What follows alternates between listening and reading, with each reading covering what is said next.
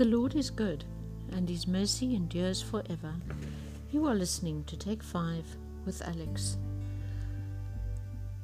Just lately in the news and on media, there have been a lot of um, stories about women and young girls who have been abused, who have been raped, who have been kidnapped, abducted, who have disappeared.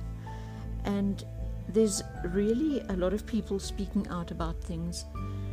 And I just want to encourage you, if you are being abused, if you are being taken advantage of, speak out. You owe it to yourself and you owe it to your God. If you are a child of God, nobody has the right to take advantage of you. Nobody has the right to take advantage of you anyway, even if you aren't a child of God. But nobody has the right. Because we are Christians doesn't mean that we must lie down and allow people to walk all over us. That's just not right. I'm All I'm going to do now is read you uh, something that a friend of mine gave me more than a year ago. And this is what you are.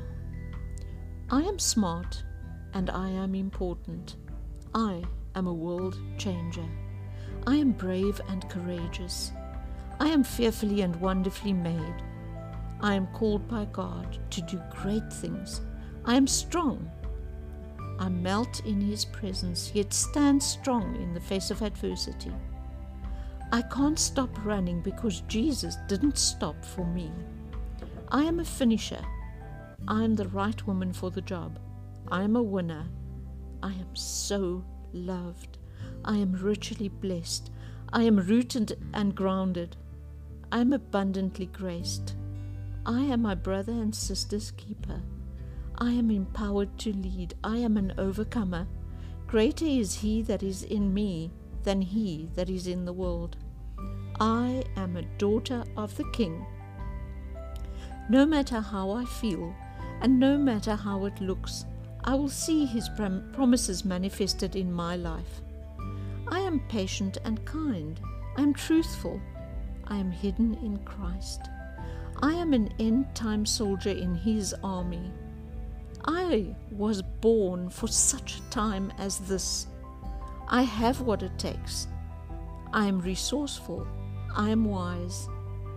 I wear God's grace beautifully. I am who God says I am, and I will do what He says I will do. Be blessed.